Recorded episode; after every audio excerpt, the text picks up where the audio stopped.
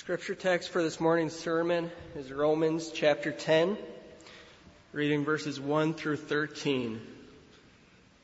Brethren, my heart's desire and my prayer to God for them is for their salvation.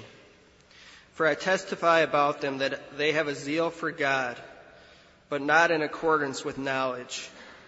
For not knowing about God's righteousness and seeking to establish their own, they did not subject themselves to the righteousness of God. For Christ is the end of the law for righteousness to everyone who believes. For Moses writes about the man who practices the righteousness which is based on law shall live by that righteousness. But the righteousness based on faith speaks as follows. Do not say in your heart, who will ascend into heaven? That is to bring Christ down or who will descend into the abyss? That is to bring Christ up from the dead. But what does it say? The word is near you, in your mouth and in your heart. That is the word of faith which we are preaching. That if you confess with your mouth Jesus as Lord and believe in your heart that God raised him from the dead, you will be saved. For with the heart a person believes, resulting in righteousness and with the mouth he confesses, resulting in salvation. For the scripture says, whoever believes in him will not be disappointed. For there is no distinction between Jew and Greek. For the same Lord is Lord of all, abounding in riches for all who call on him. For whoever will call on the name of the Lord will be saved.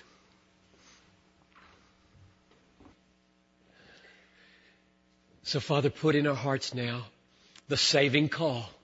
Whoever calls upon the name of the Lord will be saved. That's true for the first moment of justification, and it's true for every day of our lives.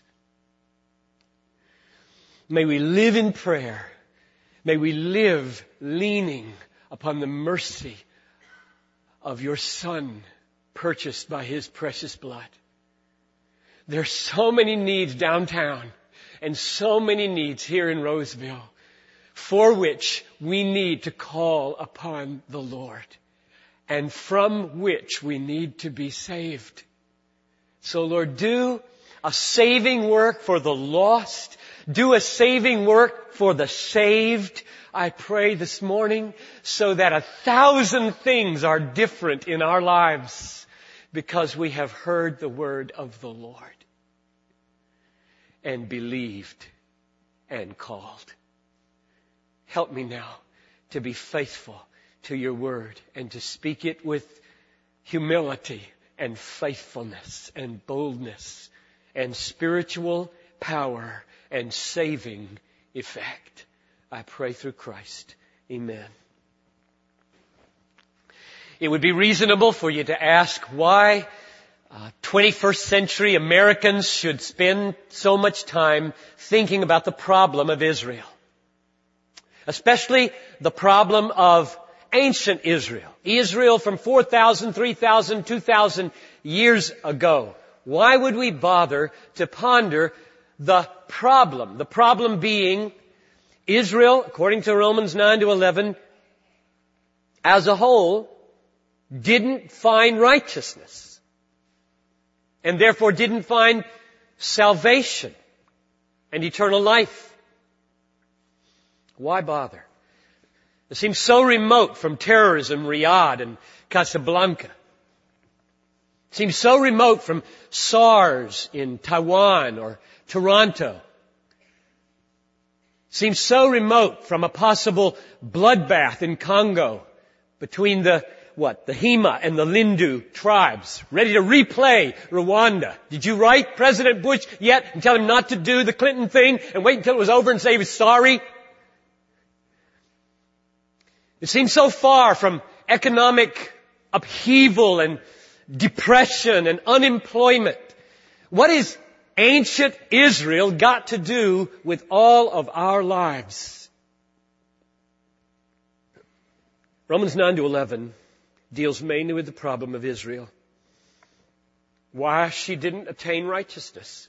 Why she missed the meaning of her own book. Why she failed to embrace the Messiah and stumbled over the stumbling stone. These three chapters are all about Israel almost. We come in, we Gentiles come in, about verse 24 of chapter 9. We're there on and off through the chapter, but the overwhelming intention of these chapters is to deal with the failure of Israel to embrace the Christ. Why should that matter to us? Let me give you a reason that we haven't been talking about very much. I've given you others, but here's a different one. Implicit in the others, listen. It matters to us because Israel is the historical microcosm of the conscience of the world. Or to put it another way, Israel is the historical theater where your life is played out for you to look at. That's the meaning of the existence of Israel. What goes on inside you spiritually as a human being and every other person has gone on in Israel historically. The Bible recounts the history of Israel so that you can see yourself, understand you and God and how you are making it or not making it and how your eternal destiny hangs on that relationship. It's all lived out in history there for you to watch on the stage. I'm getting this from Romans 3:19. If you think I'm making this up, listen. Now we know that whatever the law says, that is the law, the Old Testament for Israel, it speaks to those who are under the law, that's Israel, the book was written first for Israel, they're entrusted with the scriptures. It's written for those who are under the law so that every mouth may be stopped and the whole world held accountable to God. You see those two phrases? What the law says to Israel, what this first two thirds of your, your Bible is speaking to Israel is spoken so that John Piper's mouth in the 21st century will be stopped. And the whole world held accountable before God. That's what Israel's history is about. It's a microcosm of the conscience of the world.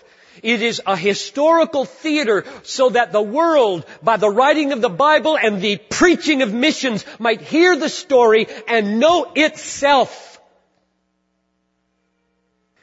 That's why it matters. If you wonder, is God just wasting our 21st century time with these old stories? Did God spend 2,000, now 4,000 years with the people of Israel just because it would become out of date we need some modern, up-to-date word for the 21st century American? That is not, He did not waste 24,000 years of His historical involvement. He didn't waste those 4,000 years. Let me try to explain this microcosm, this theater, in four steps. Number one, Every human being in these two rooms downtown in Roseville, as well as everyone outside, has a form of the law of God written on your heart. Romans 2.15. The Gentiles show that the work of the law is written on their hearts, while their consciences bear witness with conflicting thoughts, accusing or even excusing them. So a form of this Old Testament law is written on every human being. And that creates the setup for the microcosm of Israel's history being the place where you can watch your own conscience played out. Second, we all fail to live up to the law that we have.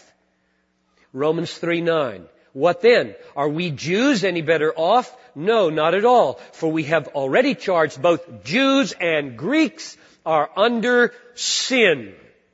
So not only is there a law written across my Gentile 21st century heart that has a form of the law written in this book, which was played out historically 4,000 years ago roughly or so, but I and they fail And I can watch the dynamics of my failure as I read the story.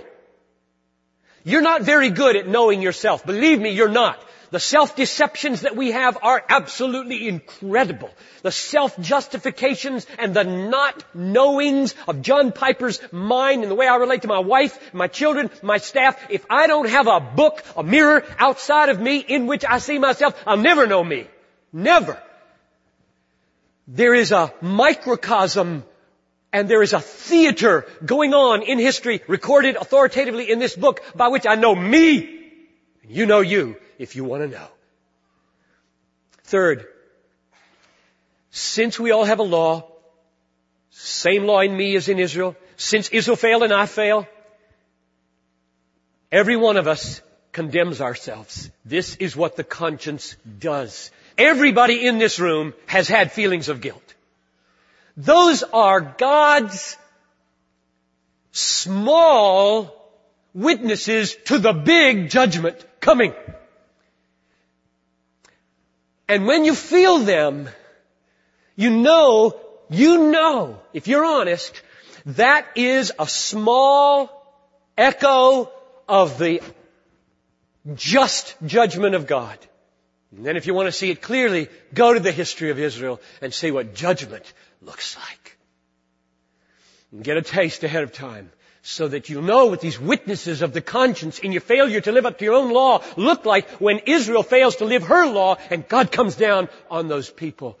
Oh, learn from this theater of your life, writ large in the Bible, in the history of Israel. Fourthly, the remedy of Israel, Israel's guilt and condemnation is relevant to us because God's purpose in the way He saves sinners, guilty sinners, is the same. It's perfectly suited for Jews and it's perfectly suited for 21st century Gentiles. And what we learn in watching Israel, and you must learn it there or you won't learn it. Jesus was a Jew. All of his disciples were Jew. He came into the world in a Jewish setting. If you don't care about the Jewishness of the Bible, you won't understand Jesus Christ. And He is given now as the way we find remedy for this conscience that's condemning us and this objective law that is condemning us and the God who is judging us. How do we get out of this situation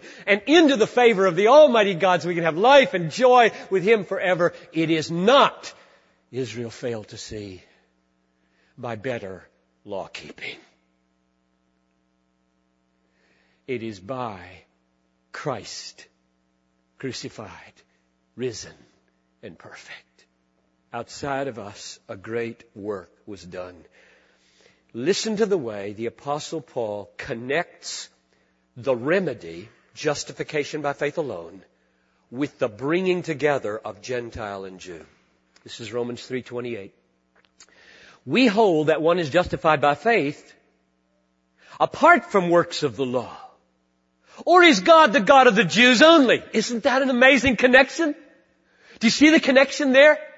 We hold that a person is justified by faith apart from works of the law, or is God the God of the Jews only? Meaning, God designed this remedy for Israel so that it would work perfectly in every tribe and every people around the world. Every tribe has the same problem guilt before a holy God, condemnation under the wrath of God. The one problem to be solved among the Hema and Lendu tribes. The one problem in America, in Russia, in Iraq. The one problem is alienation from God, hostility to God, insubordination toward God, wrath from God, judgment from God, condemnation from God, and turning it all around so that He's our friend and we're His child and we have everlasting life, every tribe included. There's only one solution to that problem and it is Jesus Christ crucified and risen, and it isn't better law keeping. We don't go with a gospel message to the Jews or to the Muslims or to the Buddhists or the Hindus or pagan Americans with the statement, get your act together because he's mad at you for your sin. That is not the message we bring we go with a message. He has done a historical work in Israel to tell you your problem. And then he brought a remedy into the world, his son. He lived a perfect righteousness for you. He died a perfect punishment in your place. He rose triumphant from the dead. If you embrace him as your only hope and treasure, all of that is yours and you are righteous and you are forgiven. That's the message we go with. Look at it again in chapter 10. This is the text. You're wondering, where is the text? It's coming. This is all introduction. Romans 10, 11 to 13. Here it is again. This connection of the remedy with the scope of the gospel. For the scripture says, verse 11 of chapter 10. The scripture says, everyone who believes in him, this is Jesus now, don't stumble over the stumbling stone, believe in him. Everyone who believes in him will not be put to shame for, now here it is, there's no distinction between Jew and Greek. You see the connection again? Belief is the way, so there's no distinction. It doesn't matter because all the distinctions fall. All the racial distinctions and all the tribal distinctions, all the ethnic hatreds and animosities, they fall because there's one way to this God through this Savior, and that is everyone who believes in Him bestowing his riches on all who call upon him, for everyone, everyone, Jew and Greek, who calls upon the name of the Lord will be saved. So now we've seen four steps that explain how Israel is the theater of my life and the microcosm of the conscience of the world. Let me sum them up. Number one, all of us have a law written on our hearts. It's the law written for the Jews in the Bible. Number two, all of us failed to live up to our invisible law written on our hearts, and so did the Jews fail to live up to their law.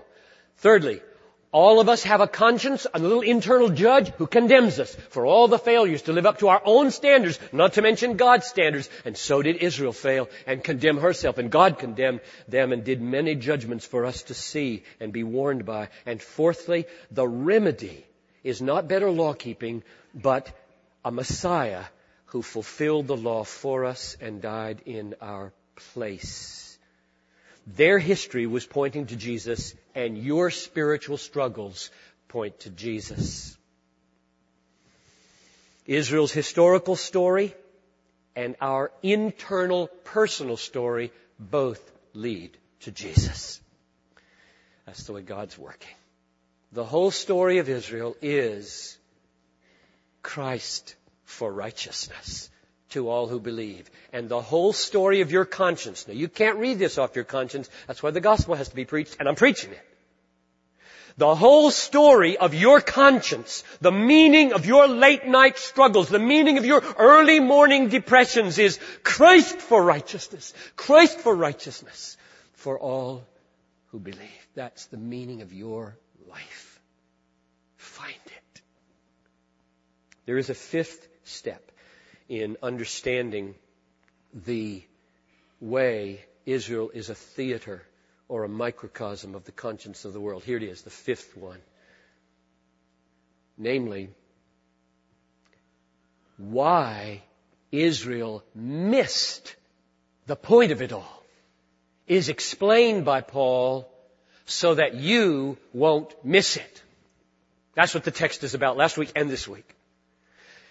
Paul is wrestling in uh, 930, Romans 930, all the way into our text with this issue. Why? Why do Gentiles have the Christ and the Jews not have the Christ? Why did they stumble over the stumbling stone? Why did they miss the point of their own book?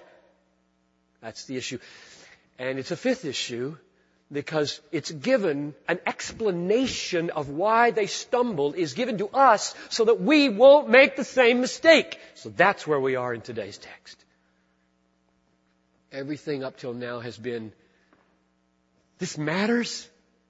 For you, 21st century American concerned about terrorism? This matters. It turns out, after all, to be very relevant to the rage and the anger and the bitterness and the fears and the discouragements of terrorism and SARS and economic downturn, it really does prove to be massively relevant to get you through life in the face of these things? Okay, here we go. Why? did Israel make this mistake? The answer was given last week. Let's read that and then start up again. Verses 3 and 4 of Romans 10. Being ignorant, this is talking about Israel now, being ignorant of the righteousness that comes from God. Don't, don't think this is just some distant, this is true in Tel Aviv today for 99% of Israel. Alright? Don't, don't blow this away 2,000 years ago. This is true in Temple Israel who met Friday night on Hennepin Avenue. This is true today. This is relevant for your Jewish friends. Being ignorant of the righteousness that comes from God and seeking to establish their own, they did not submit to God's righteousness. Now explain that, Paul. All right. Here's the next verse. Here's what I mean. For Christ is the end of the law, or the goal of the law, for righteousness to everyone who believes. The reason they didn't submit to God's righteousness is that they didn't see that God's righteousness is Christ for righteousness to everyone who believes. They stumbled over the Christ instead of embracing the Christ as the righteousness to which the whole Old Testament has been pointing. Now, that was last week. Now Paul launches into an explanation, or let's say an illustration from the Old Testament of that explanation. And it is very complex.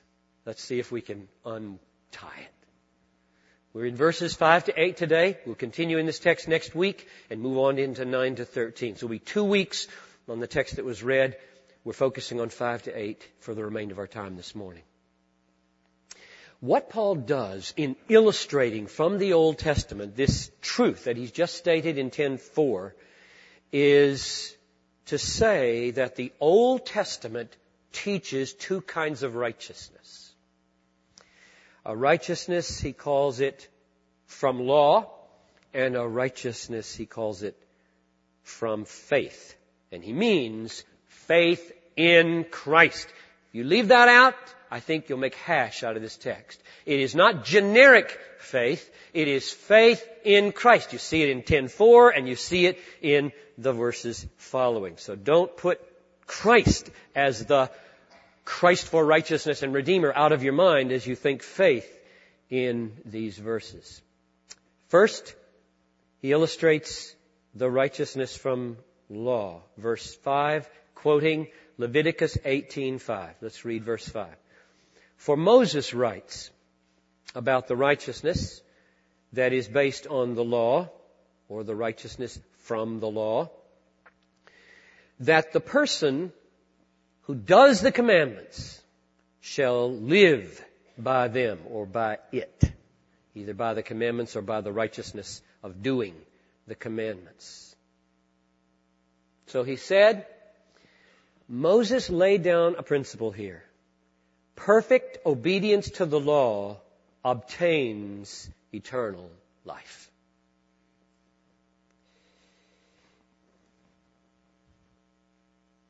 If we would trust Him and by grace never sin, we would be saved and have everlasting life.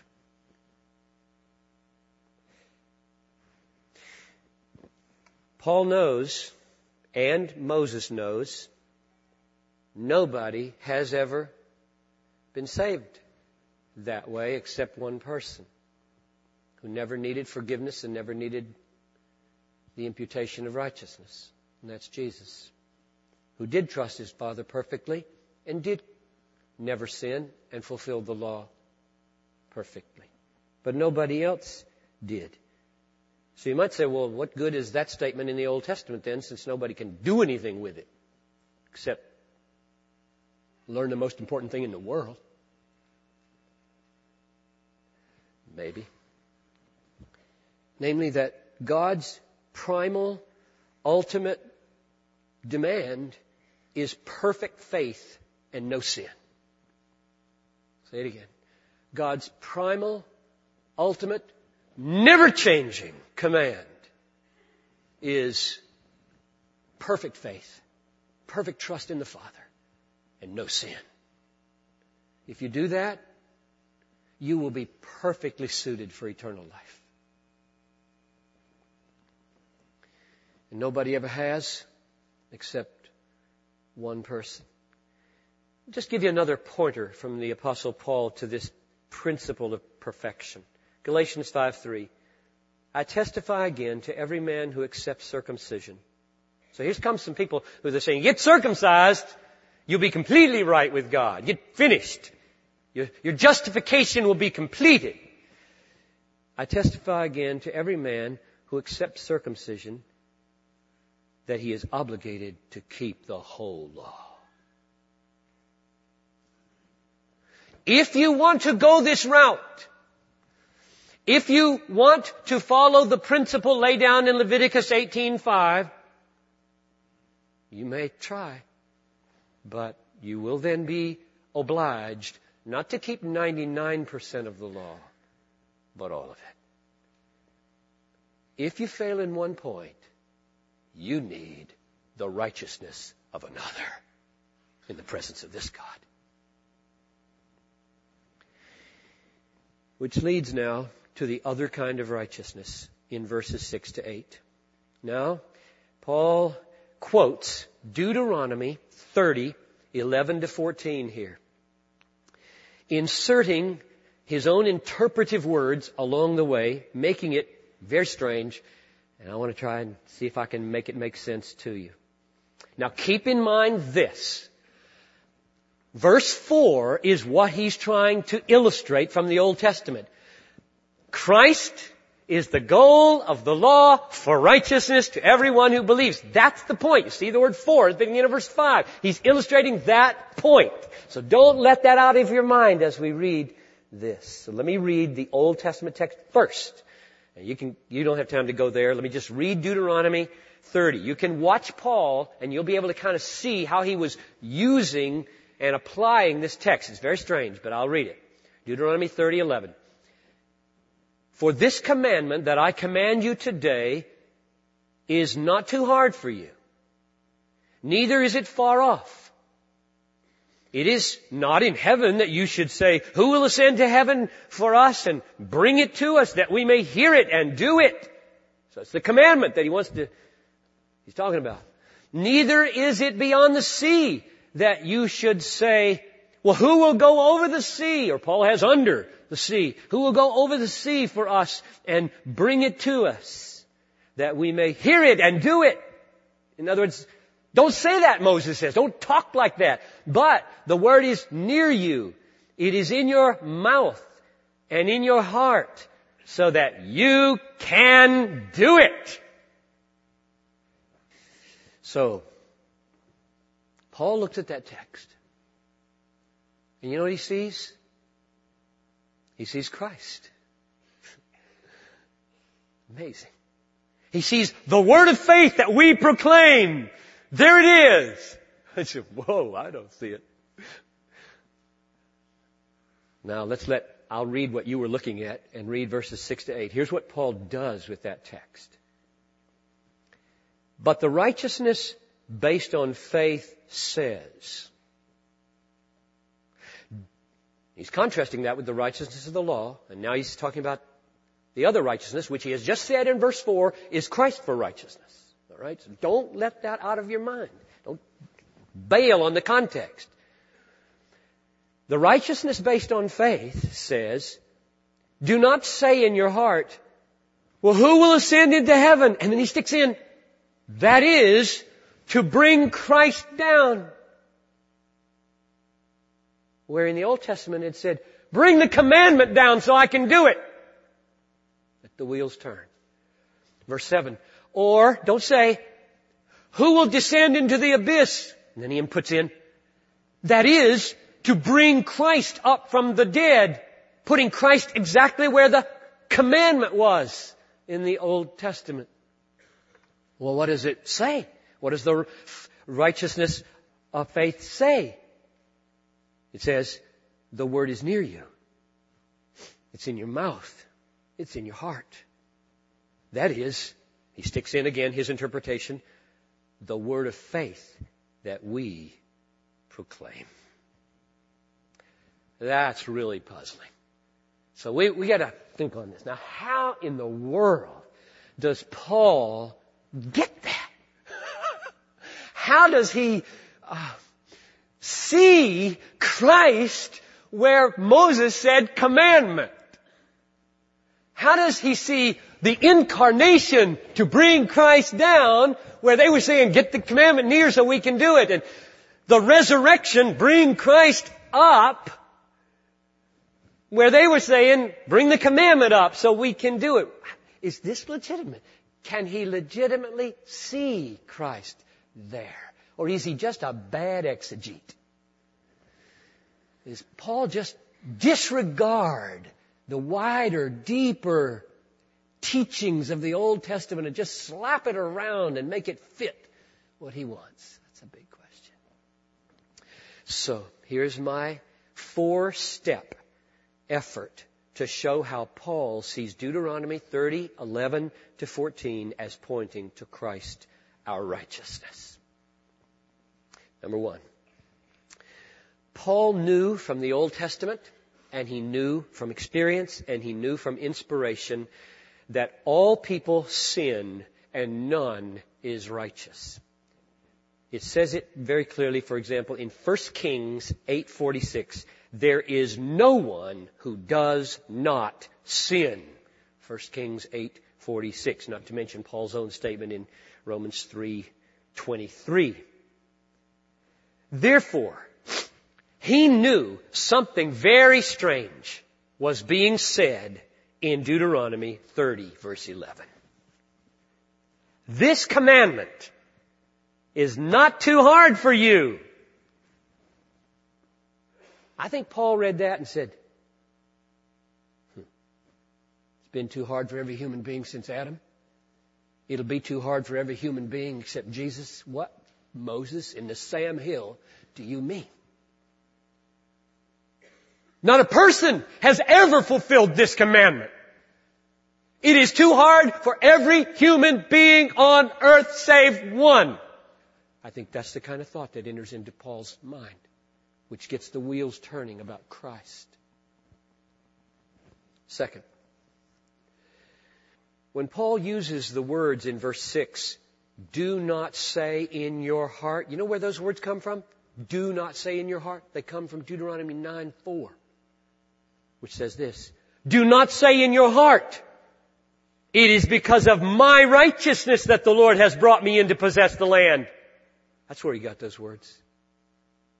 Which means that in Paul's mind, as he's reading verse chapter 30, he's got nine in mind. I tell you, this man read the Bible so comprehensively, so integratively, that I think his exegetical powers under God's guidance so far surpass every Old Testament scholar that's ever lived. I will be very slow to call his interpretation into question. He's got chapter 9 in mind where it says, don't say in your heart, it's because of my righteousness that the Lord has brought me. He, in other words, okay, promised land inheritance with all of its typical significance about entering into the promised land of God's favor through the Messiah didn't happen through my righteousness. Therefore, the righteousness of faith dare not say by my righteousness I have gotten the land. It was sheer grace. They didn't deserve the land. And if you ever find favor with God, it will be sheer grace, not because you have found the commandment doable. That's a second thing Paul has in his mind when he goes to this text and reads it. How we enter into the promised land of God's favor is by one who found the commandment doable, so that in him this text might come true for us. Third, a few verses earlier in verse 6 of chapter 30 of Deuteronomy, Paul saw that perfect obedience of Israel would one day really come. It really would. And yours too is coming. And the way it's going to come, he says, is by the circumcision of the heart A new covenant promise is given in verse 6, and we know that Paul saw Christ as the bringer of the new covenant. This is the blood of the covenant. And so when we read this verse, we read Christ. Paul did. This is verse 6 of Deuteronomy 30. And the Lord your God will circumcise your heart and the heart of your offspring so that you will love the Lord your God with all, not 99%, but all your heart and with all your soul that you may live. You see the connection? All your heart, all your soul, live. No way will we ever do that in this life. Except one person. One person loved him with all his heart, all his soul, all his strength, all his mind, and lived because of that love and faith and obedience. And now the gospel is first, you may experience that in Him as His obedience is credited to you and you will one day by the perfection of the circumcision of your heart which has begun obey like that yourself. But anybody who claims to fulfill that here needs to read Romans 7 again. We need Christ. Oh, holy saint, you need Christ desperately. Fourth, now Paul is prepared with these three insights and these three uh, increasingly close contextual hints. Paul is ready now to read verses 11 to 14 of Deuteronomy 30 with Christ in mind and understand what it's all pointing to, just like verse 4 said it was all pointing to Christ as the goal of the law for righteousness. That's what Deuteronomy 30 verse 11 to 14 is doing. It is doing Romans 10 4. So let's read it slowly. Verse 6. But the righteousness of faith, the righteousness based on faith in Jesus Christ as our righteousness. You can't leave behind verse 4. Faith is not generic faith here. The righteousness based on faith in Jesus Christ as our righteousness says, do not say in your heart, it's too hard. That is to bring Christ down. First it was to bring the commandment near so I can do it, and now he's to bring Christ near so that he will do it in his incarnate life. In verse 7, neither does the righteousness from faith say, who will descend into the abyss in the Old Testament to bring up the commandment so that I might do it? You cannot say that because only one can do it. Only one will fulfill it. Only one will someday enable you to fulfill it. And that is, that is to bring Christ up from the dead. You have the incarnation and the life of Christ on earth, and you have the resurrection and the life of Christ interceding in heaven, and the whole life of Christ from incarnation to eternity is the replacement of your law keeping. I don't think if Moses were standing there watching Paul, he would say, You missed it. I think he would say, Thank you. Thank you for getting it. Thank you for completing it. I didn't understand so much of what I was saying. I was so nervous when I wrote those words. I didn't. This is the first step. Well, first of all, notice carefully. Notice something really carefully. The incarnation to bring Christ down. Verse 6 and the resurrection to bring Christ up are things that God did with no reference to your law keeping whatsoever. You didn't keep the law so that the incarnation would happen, and you didn't keep the law so that the resurrection would happen. These two things that are put in the place of your law keeping here are things done absolutely outside of you and independent of you on your behalf. Christ come down to live for you, Christ rises up to intercede for you, and all of that is in place of this, for him, easy and doable law keeping. And for you, impossible until the heart is perfectly circumcised. And you love him with all your heart and all your soul that you may live. So, Paul sees here both justification in this chapter and he sees sanctification in this chapter. Moses teaches we must have perfect righteousness. It is doable, but none has done it. Paul infers Christ comes. He lives it, dies it, rises, does it perfectly on our behalf, credits it to us. And then, secondly, because of that great justification, that great step in the fulfillment of the new covenant, that entrance into the promised land, now not by righteousness but by Christ, now we will one day be perfectly circumcised in heart and we will obey. And right now, sanctification is called the progressive change, but none of us changes enough in this life to warrant our justification. Verse 8, what should our response be? But what does the righteousness from faith say? The word is near you. It is in your mouth. It is in your heart. The word of faith that we proclaim. So Bethlehem. There's so much more to say. Just want to jump into next week's sermon already with these great texts following, these great words about the lordship of Christ when he puts the name of Jesus in the place of Yahweh. Oh, it gets bigger and bigger as Paul goes on. But we're done, and let me just end like this. Jesus said, My yoke is easy and my burden is light. And he said, The gate is narrow and the way is hard that leads to life, and few there be that find it.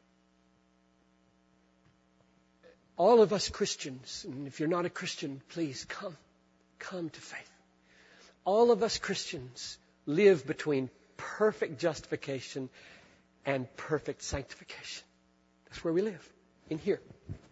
Justification is complete and perfect. You can't get any more accepted. You can't get any more righteous with the righteousness of Christ than you already are. You can't improve upon God's favor to you in Jesus Christ. Justification is done by faith alone. Someday, by the completion of the circumcision of our hearts, we will love Him with all of our heart and all of our soul, and we will obey Him perfectly. It's coming. And now, here's where we live. And the, the pain and the sweetness of the Christian life, isn't it that is so good when we obey Him? The fellowship is so sweet when we find our affections drawn out to rely on Him so fully and be so satisfied in Him that the that the temptations of sex or of anger or resentment or vengeance or money that those temptations just fall away. I tell you, when those things happen and you just spontaneously, because of affection for Him and the circumcision of your heart, you're enjoying Him and loving Him, those are the sweetest hours on planet Earth. And you're ready for heaven and you don't fear it, hell at all. They're way too seldom, aren't they? They're way too seldom. We are people who have to say with the Apostle Paul, Wretched man that I am, who will deliver me from this body of death? Thanks be to God through Jesus Christ our Lord. We just have to say it again and again. You'll never get beyond it. And love Him more because of it. He's your righteousness. He's your victory over the guilt of sin. He's becoming your victory over the power of sin. Love Him. Embrace Him and He is at work in you to sanctify you. May you go in the power of your finished justification by faith alone and in the power of Christ's presence in your life to love you and sanctify you and in the hope that one day, gloriously, it's going to be finished and you'll never sin again. And all the people said, Amen. You're dismissed.